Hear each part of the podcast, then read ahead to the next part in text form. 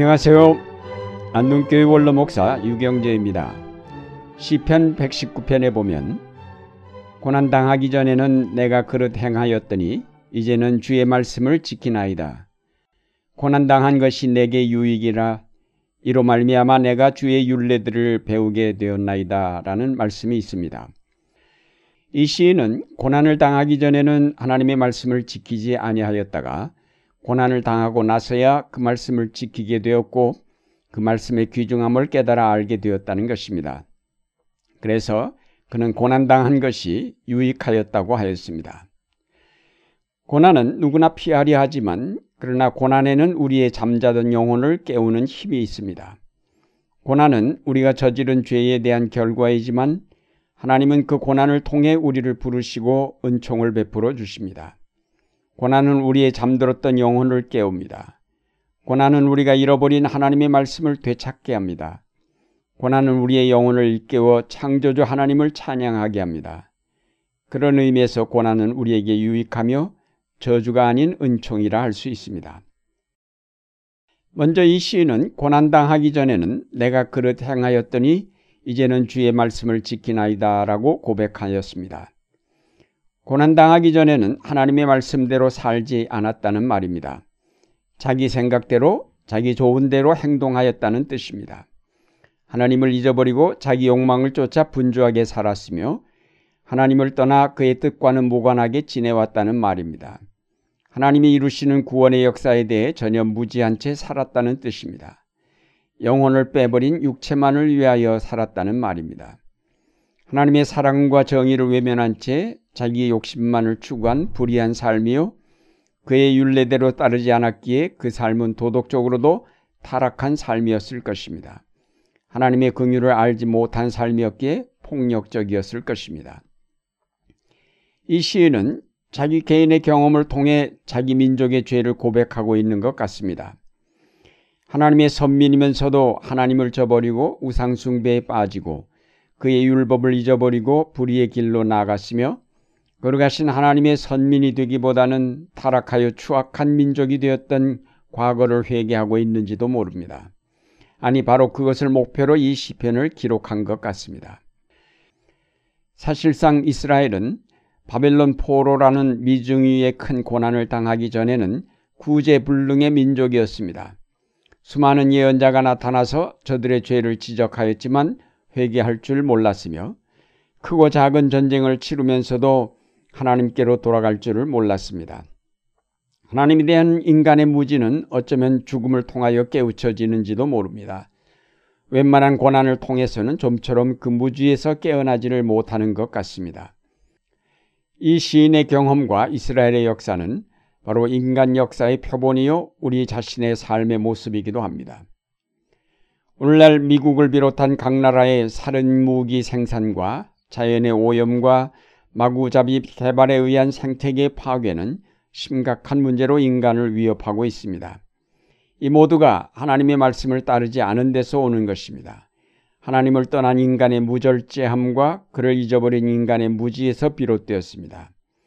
하나님은 이런 인간의 어리석음을 경고하시고자 천재지변을 비롯한 여러 가지 고난을 이 땅에 내리시는 것이 아닐까요?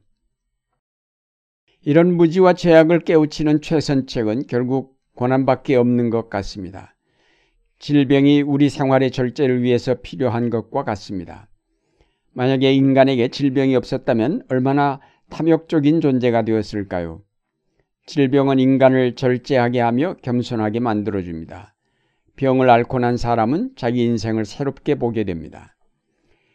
예수님 비유에 나오는 탕자가 새로운 사람으로 거듭날 수 있었던 것은 그가 돼지 우리에까지 내려가지 않을 수 없었던 극심한 고난을 경험하였기 때문입니다. 그 고난을 통해서 그는 아버지를 찾았고 아버지의 사랑을 깨닫게 되었습니다. 결국 오늘날 우리의 무지와 불의와 폭력과 부도덕함과 타락을 치료할 길은 하나님이 보내시는 고난의 심판에 의존할 수밖에 없는 상황입니다. 우리가 6.25 한국 전쟁을 겪고도 아직까지 정신을 못 차렸다면 그보다 더 큰 고난의 소용돌이를 요청하는 것이 아닐까 하는 두려움이 있습니다. 오늘 이 세계가 두 차례에 걸친 세계대전을 치렀는데도 아직 정신을 차리지 못하였다면 결국 종말의 심판을 요청하는 것이 아닐까요? 요한계시록에 나오는 대로 일곱 인과 일곱 나팔의 재앙과 일곱 대접의 재앙이 연달아 나오는데도 그 세계가 하나님께로 돌아오지 않았습니다. 결국 이 세계는 종말의 심판에 직면하게 될 것입니다. 그러나 하나님은 이 세계가 그 지은 죄로 말미암아 당할 큰 고난을 독생자 예수 그리스도에게 지우셨습니다. 그가 십자가에서 고난 당하심으로 멸망당할 세계를 구원하셨습니다. 그의 고난은 온 인류에게 미칠 파멸을 치료하셨습니다.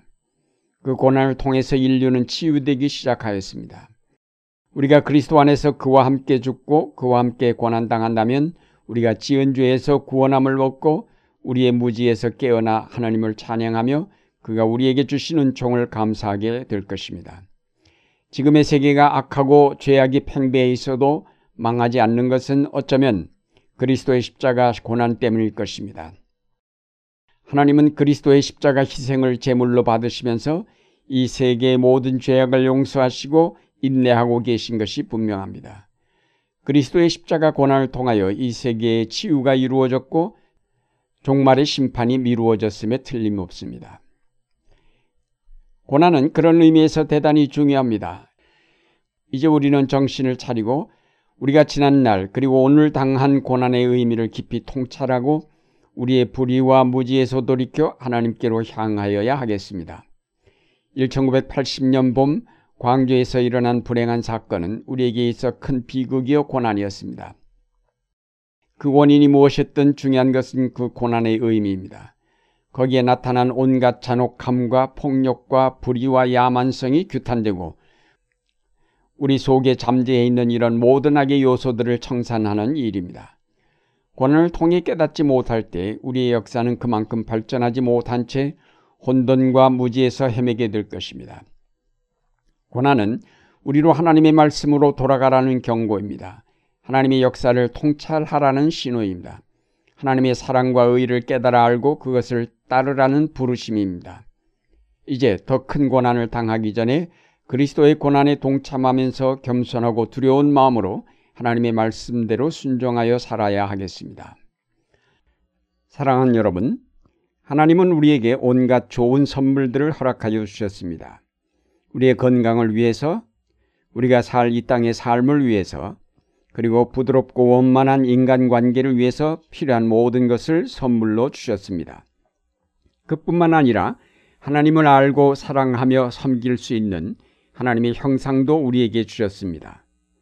그러나 우리의 죄와 탐욕이 이 모든 선물을 파괴하였습니다. 고난은 바로 우리의 이런 죄의 결과이며 동시에 우리가 얼마나 잘못되게 행하고 있는가를 지적해 주는 것입니다.